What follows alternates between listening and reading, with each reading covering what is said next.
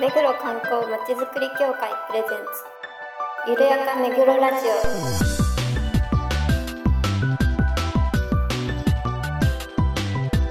この番組は目黒に関することをゲストを交えてゆるやかにお届けする観光トークバラエティです。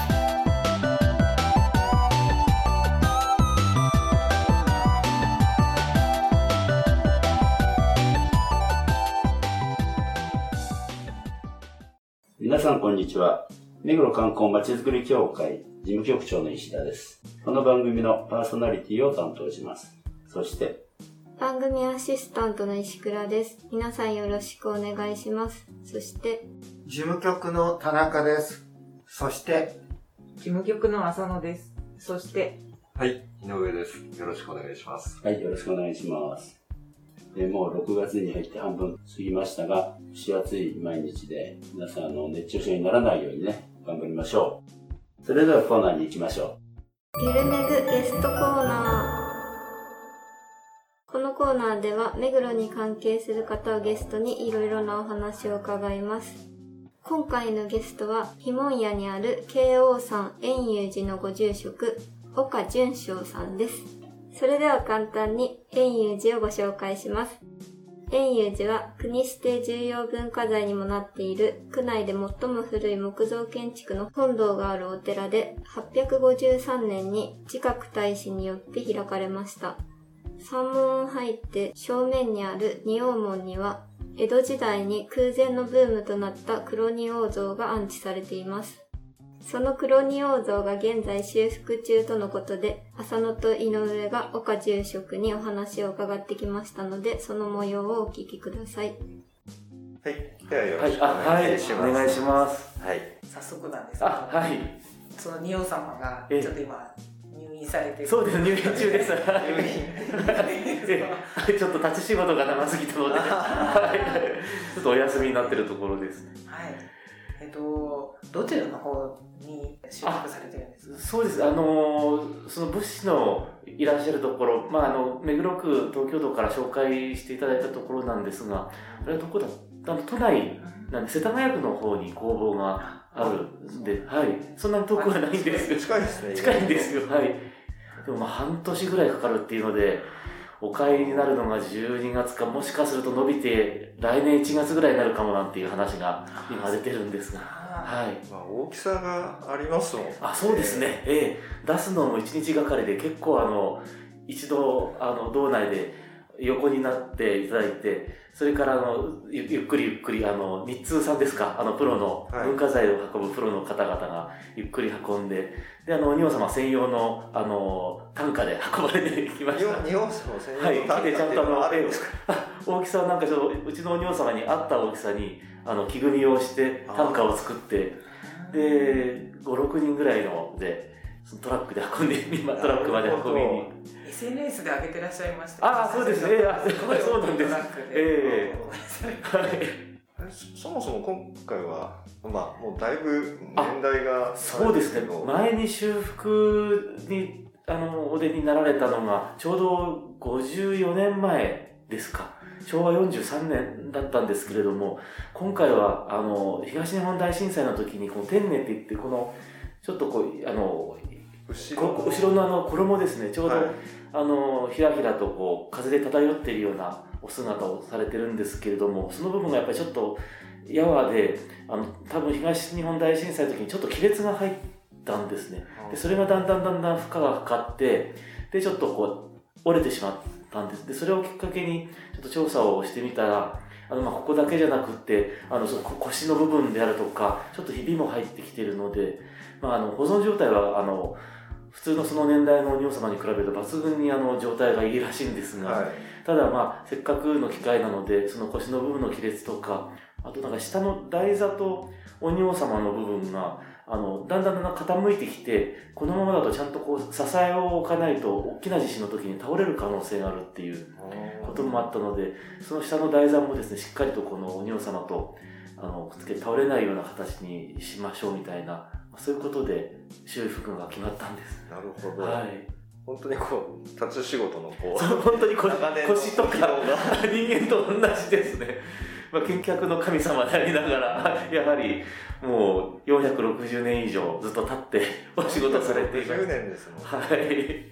保存状態がすごく良いっておっしゃってますけど、あ、はい、あの今までの代々のご住職がなんかこう保存で気をつけていらっしゃったりしたんですか？ええ、そうですね、まあ、あの結構まめにあのお掃除などはしたり、まあ、気をつけながら埃を取ったりというのもあるんですが、あと一つは仁王門って大体あの吹きさらしであのちょっとそうですね、ええ、格子があるぐらいなんですけど、あの先代住職の時に保存の観点からもガラス窓にした方がいいんじゃないかということでガラスにして密閉したんですね。で、それそのおかげじゃないかなと。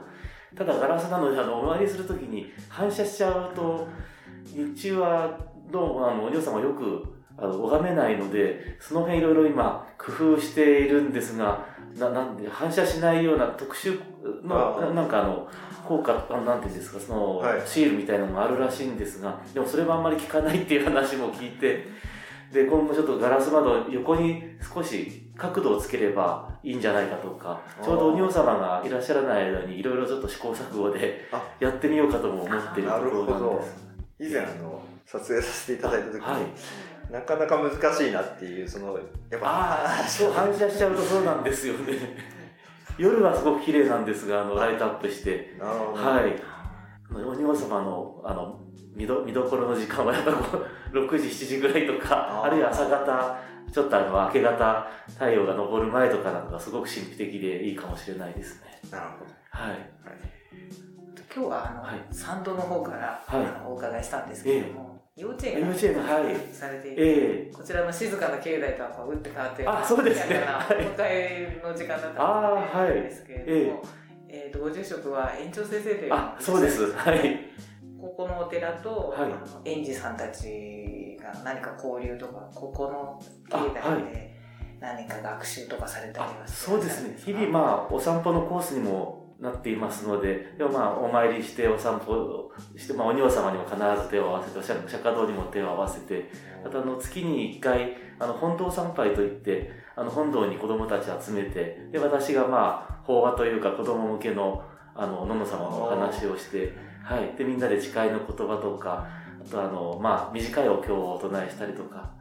まあ、それとあのお泊まり会で、まあ、コロナで今ちょっと見合わせてるんですけれども、例年ですとお泊まり会で年長さんが幼稚園に泊まって、で朝お寺の方で座禅を組むとか、そういうこともやっております。いい教えまあ仏教行事も花祭りとか甘茶かけたり、ね、涅槃会とか悟りを開いたりとか、まあ、その都度お寺に来て行事に参加するということも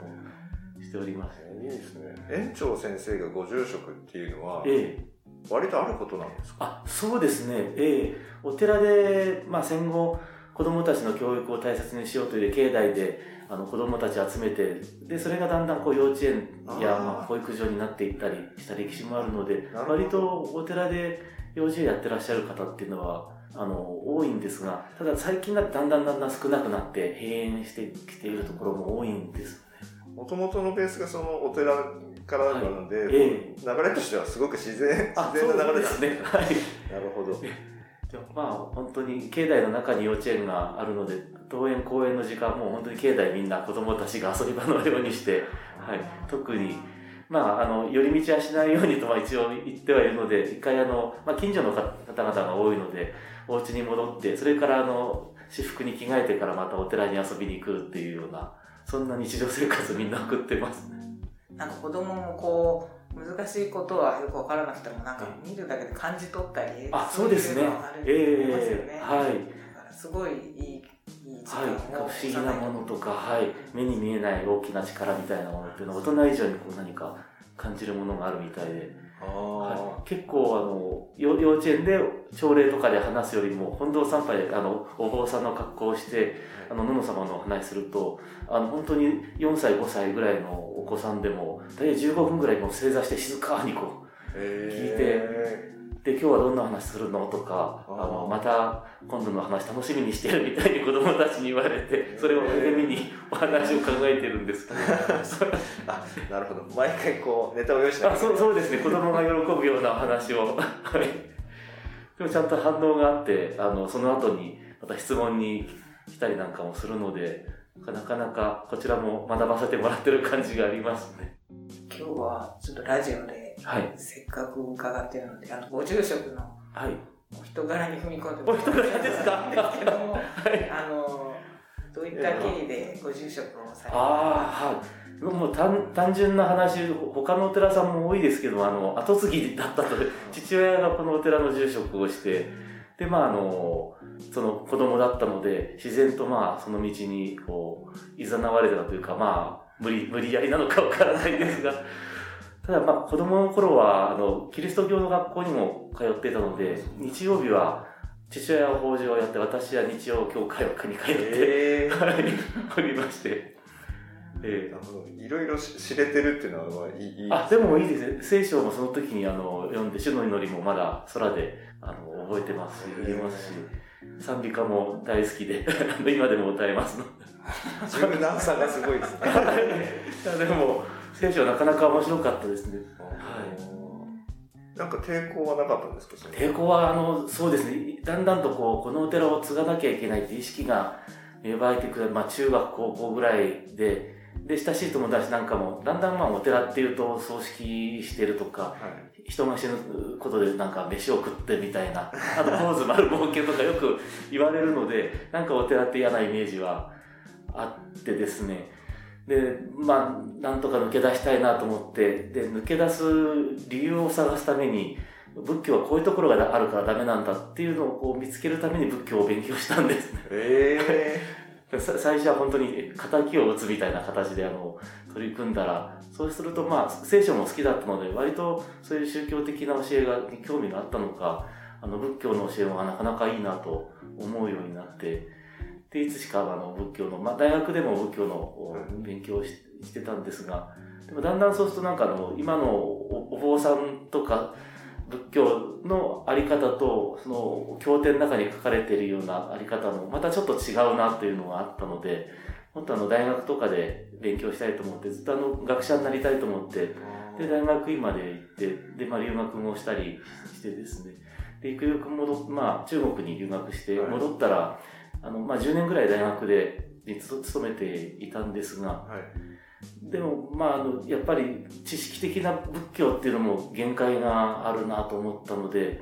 で、まあ、一つ、まあ、この実践的な仏教、まあ、あの組織的なもう今ある仏教よりも自分で 自, 分自由に住職になったら、あの自分なりの仏教っていうのをこう作れるんじゃないかなと、そういう活動ができるんじゃないかなと思って、それで、まあ、お坊さんとしてこのお寺を継ぐことにして、で、まあ、そこで、まあ、あのそういうあのお寺で今は葬式だけじゃなくって、いろんな、まあ、あの座禅とか写経とか、 あのあるいはヨガをやったりとか、はい、あのいろいろなイベントをこうを通してなんか自由に仏教活動をするようになったら、だんだんこう面白くなってきましてでいつの間にかこうしてあの後継いでるというような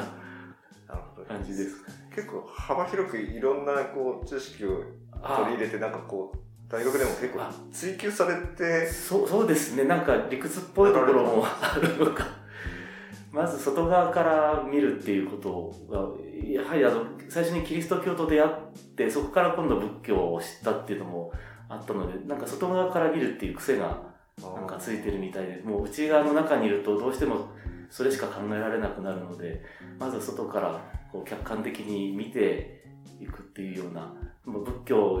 だけが素晴らしいとかっていうわけじゃなくて、いろんな教えがあったり、はい、えいろんな生き方があって、その中の一つとして仏教っていうものがあって、でそれがまた違う方があの、まあ、仏教を知らない方々や、あるいは学びたいっていう方々にあの触れてもらって、でその良さをまあ一緒に共感してもらえればいいかなというような。なるほど、素晴らしいです。なんかご趣味とかってあるんですか？趣味がですね、まあお忙しいですね。そうですね、お寺と幼稚園に行ったり来たりで、なんていうか自分の時間っていうのがなかなかない状況なので、これといった趣味があまりないという感じなんですが、ただまああの朝はもううちも子供、ちっちゃい子供さんにんいたりするので、みんなが寝てる時が自分の唯一の時間なので、結構朝、まあ、暗いうちに起きてジョギングを、はい、するというのが、まあ、趣味という日課ですかね。それはそれはな続けてもう何十年ぐらい続けてますが、あ、はあ、それはあれですか、やっぱ黒仁王様は関係してるんですけど、やっぱ蓮友寺の住職だから足腰足腰を鍛えて、そこは強くないと示しがつかないよなっていうあ、そういうことでは、ええ、ただなんとなくお仁王様からの、まあ、別にあのそんな神秘的なこととかじゃなくて、なんかお仁王様からいつも指令を受けてる感じはするので、走るんでも早起きするんでもなんかあの今起きろって言われてる感じがするなみたいな、そんな。なんかこうお仁王様に守られたり、なんか叱られたりしてるような感覚ではおります。無言のプレッシャーが無言のプレッシャーあります、ね。いいですか。いいんです。はいはい、まあでも 目, 目の前でやってることが今趣味かなっていう、なんか幼稚園行ってたら子供と遊んだらそれが趣味だし、で な, なんかこうしてたらそうこうしてるのがやっぱり楽しいですので、それが趣味だし、目の前のことを趣味にしようみたいな感じで。生きています、ね、目の前のことを趣味にしていきましょう、我々もそうですねまあ な, なんだかんだどんなことでも楽しみがありますもんね。それ見つけるのがいいなというのは、子供とかそうやって参拝される人とかこう、ええ、人とこうやり取りされるのが、はい、あのお好きというか、もうそれが趣味でいらっしゃるのかなっていう。いや昔はなあの本当に人と接するのが嫌いで、本当にあの小学校の時から一人でいることが好きで、なのでまあお寺のこういう人付き合いが多いところってのはもう自分じゃ絶対ダメだってさんじゅう半ばぐらいまではあのそんな感じで、で勉強が好きだったので、もう本当に図書館と自分の部屋にしかいないで、いっしゅうかん誰とも口利かないみたいなこともあったんですけれども、まあでもそういうイベントとかで全くその仏教だとか天台宗とか仏教会みたいなそういう組織じゃないところで一人で活動したりしてると、また一人で活動してる人と知り合って仲良くなってっていう、なんかそんなに壁もなく話せるので、そこからだんだん人に対するアレルギーがなくなって、まあ自分自身でこう今まである規制のこうお付き合いっていうのももちろん大切ですけど、なんかそれに対するしがらみみたいなものを感じてたのか、一人になってでまた別の人とあのしがらみなく付き合ってみたら、だんだんこうあの人との出会いが楽しくなってきて、でそしたらだんだんそのまあお寺のまあ宗派だったりとかお檀家さんのお付き合いとか、そういうこともだんだんなんていうかわけがなくお付き合いができるようになってきたので、多分まあ自分の中でいろんな壁を作ってたのが、一回ちょっと一人で活動することによってだんだんこう壁が取れてきて、で今はなんかあの同じ自分なのかって思うぐらいにあの、まあ、振れ幅大きいですね。大きいですね。さんじゅうまでこう人見知り一人が好きだったのが完全別人になりました、ね。ご住職で園長先生って人だらけの、はあはい、もうかつての自分だったらこう絶対にやりたくないっていうことを今やって楽しんでるという感じですね。あのこちら の, あの伝説 の,、はい、の職人のあ食堂の国内最古 の,、はい、のことあるじゃないですか、えー、この話が僕すごい好きで、はい、簡単にお話いただきたい。そうですそうですねあのいや私 の, あのエピソードは大好きなお話で、私の父親があの小学校ぐらいの時にあ の, あの釈迦堂を解体修理をしたんですね。でその時にあの屋根の裏から木札が出てきて、そこに我が手よしこれ見よと、ただそれだけが書いてあって、誰がこう書いたとか名前も何も年代も何も書いてないんですね。ただまあそれを書いあの釈迦堂を作った棟梁があの入れたっていうのはまあ状況的に分かるんですが、それがまあ新聞に載るぐらいその当時評判になって、でそれからさんじゅうねんぐらいして、でちょうどまあ私が小学校入るか入らないかぐらいなんですけれども、年老いた男性がうちのお寺に来てですね、であの誰かと思ったら、その一番最初にこう解体修理をした時の現場監督をやっていた棟梁さんだったんですね。でまあその時もあの私の父親は住職になっていましたけれども、ああの時小学校の時だったあの君かという感じでこうお話ししてて、私もこう横で見てて覚えてるんですけれども、で実はなって言って一つ謝んなきゃいけないことがあって今日は来たんだって言うんですね。で何ですかってこう父親がこう言ったら、私あの時に文化財大切な文化財に、まあ、当時国宝だったんですけれども国宝に傷をつけてしまったっていうんですね。で ど, どうしたんですかって言ったら、分かってよしこれ見よっていうその言葉に対して、私も同じ棟梁なのでこれは自分に向けられたメッセージだと思ったのでこれは返事をしなきゃいけないと思って、であの自分もそこにあの木札を中に自分の言葉をこう彫って入れてしまったんだって言うんです。で、じゃあ一体何て書いたんですかって言ったら、その手よし我は見たり、その腕をちゃんとしっかりと私が棟梁の目で見ましたよっていう、まあ、そういうようなあの木札を入れて、あ、これであの私も安心して死ねるって言ってあのお帰りになったんですが、この味でしょ、これすごい好きででも今知ったんですけど、はい、あの話のご住職って、はい、岡住職のお父さんの話なんです。そうなんです、えー、そうなんです。びっくりで、その時に、はい、岡ご住職も い, いらっしゃった。私は 小, 小学校いちねんかにねんぐらいだったんです。えー、そっか、はい、その伝説を間近で。そうですね、はい。でまた何十年か先に解体修理を、まあ、いつかすると思うので、その時に初めて私も肉眼で、あ、でももう生きてないかもしれないですね、私は。あとごじゅうねんごぐらいだと思うので。いや、この話は本当にずっと伝わってほしいな。ああ、幼稚園の子供たちにもいつもあの毎年その話はして、で大きくなったら木札修理する時に見に来てねって言っていつも言ってるんです。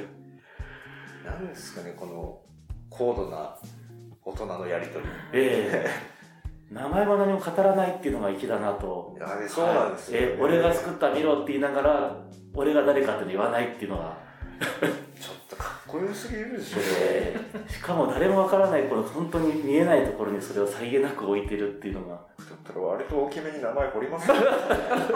看板のようにあの歩道の前に出てくるかと。味だな、そういう大人になっていきたいですよね。ちょっと目立とう精神がね、どうしてもそれも大切なことです最後に聞いてる方に、はい、こうご案内とかあればいただきたいんですけど。あ、そうですね、まあ、お仁王様今入院中でしばらくあの不在をしておりますけれども、あのまあ、お, お参りはあの自由なのと、それからまあ江戸時代も大人気だったのお仁王様ですので、あのぜひこれからも地域の方々中心に守っていただきたいので、お仁王様いらっしゃらなくてもお賽銭箱が置いてありますのでそちらの方あの修復費、修復費に当てさせていただきますので、またご協力いただけたら。あ、でもお仁王様スポンジっていうですね、あの他の会社と遠遊寺であのコラボしてですね、心もお皿もきれいになる、お、はい、黒仁王スポンジというのをあの作りまして、まあ、もうすぐその、はい、お配りができるかと思うので、はい、多額にお賽銭いただいた方にはあの特製 の, そのお皿と心がきれいな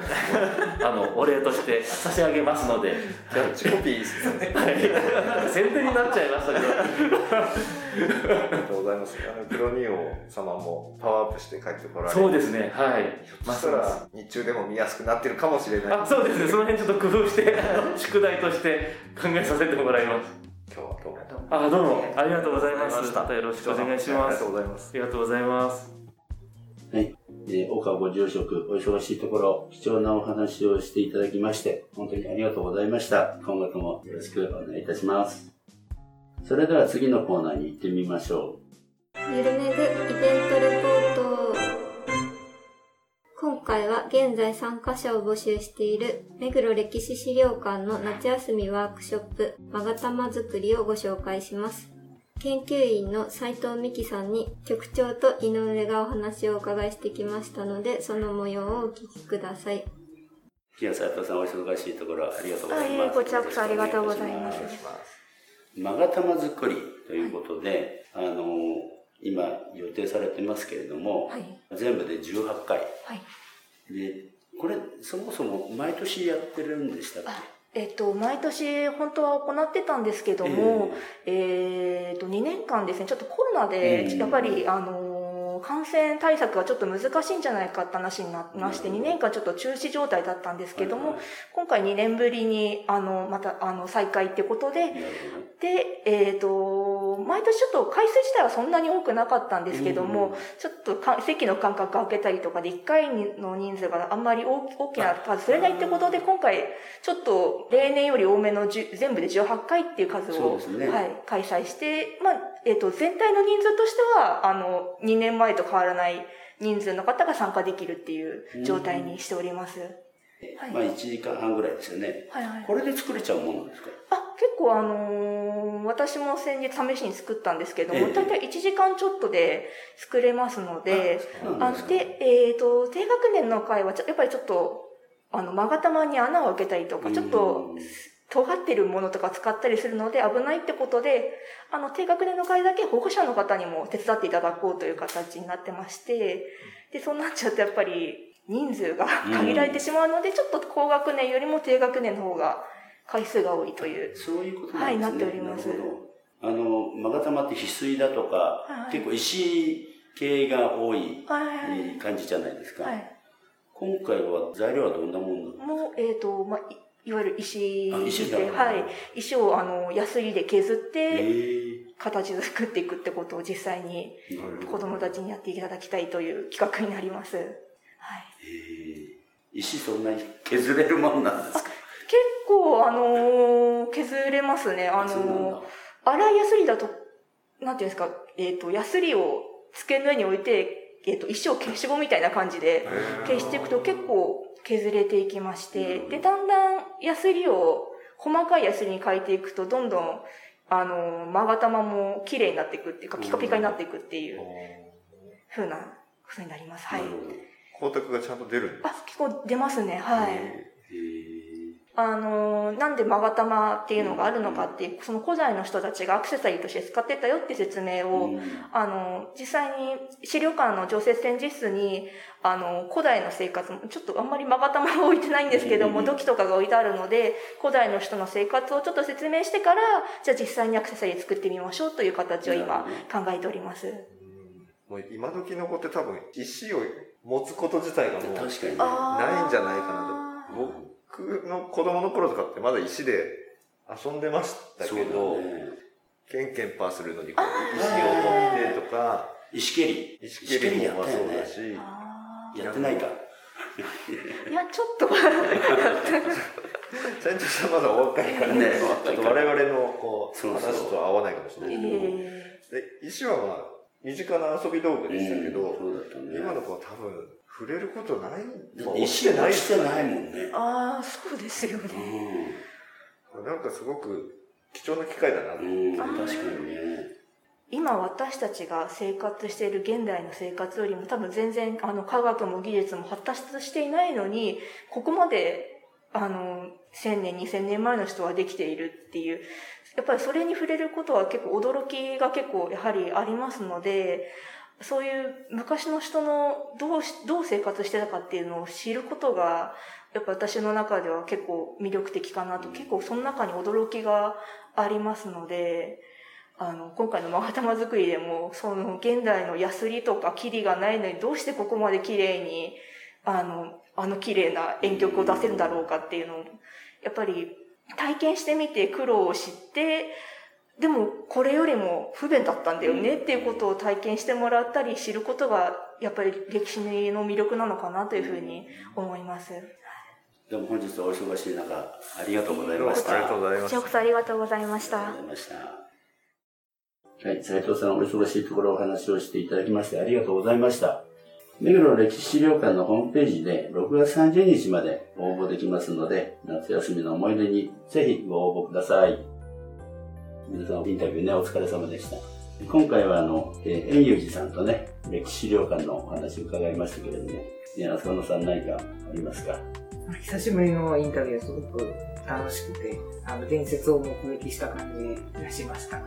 と、勾玉は子供を連れて作りに行ってみたいと思います。ああ、ぜひね、お母さんも楽しめそうですね。で、あの円裕二さんのね、あの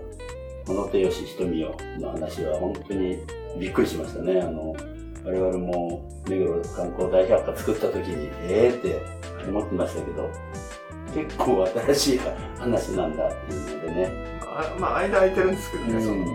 当に、えー、他住職のねお話も楽しかったし、今後ともよろしくお願いいたします。番組では皆さんのご感想ご要望をお待ちしています。メールアドレスゆるめぐアットマーク目黒ハイフン観光ドットコムまでお送りください。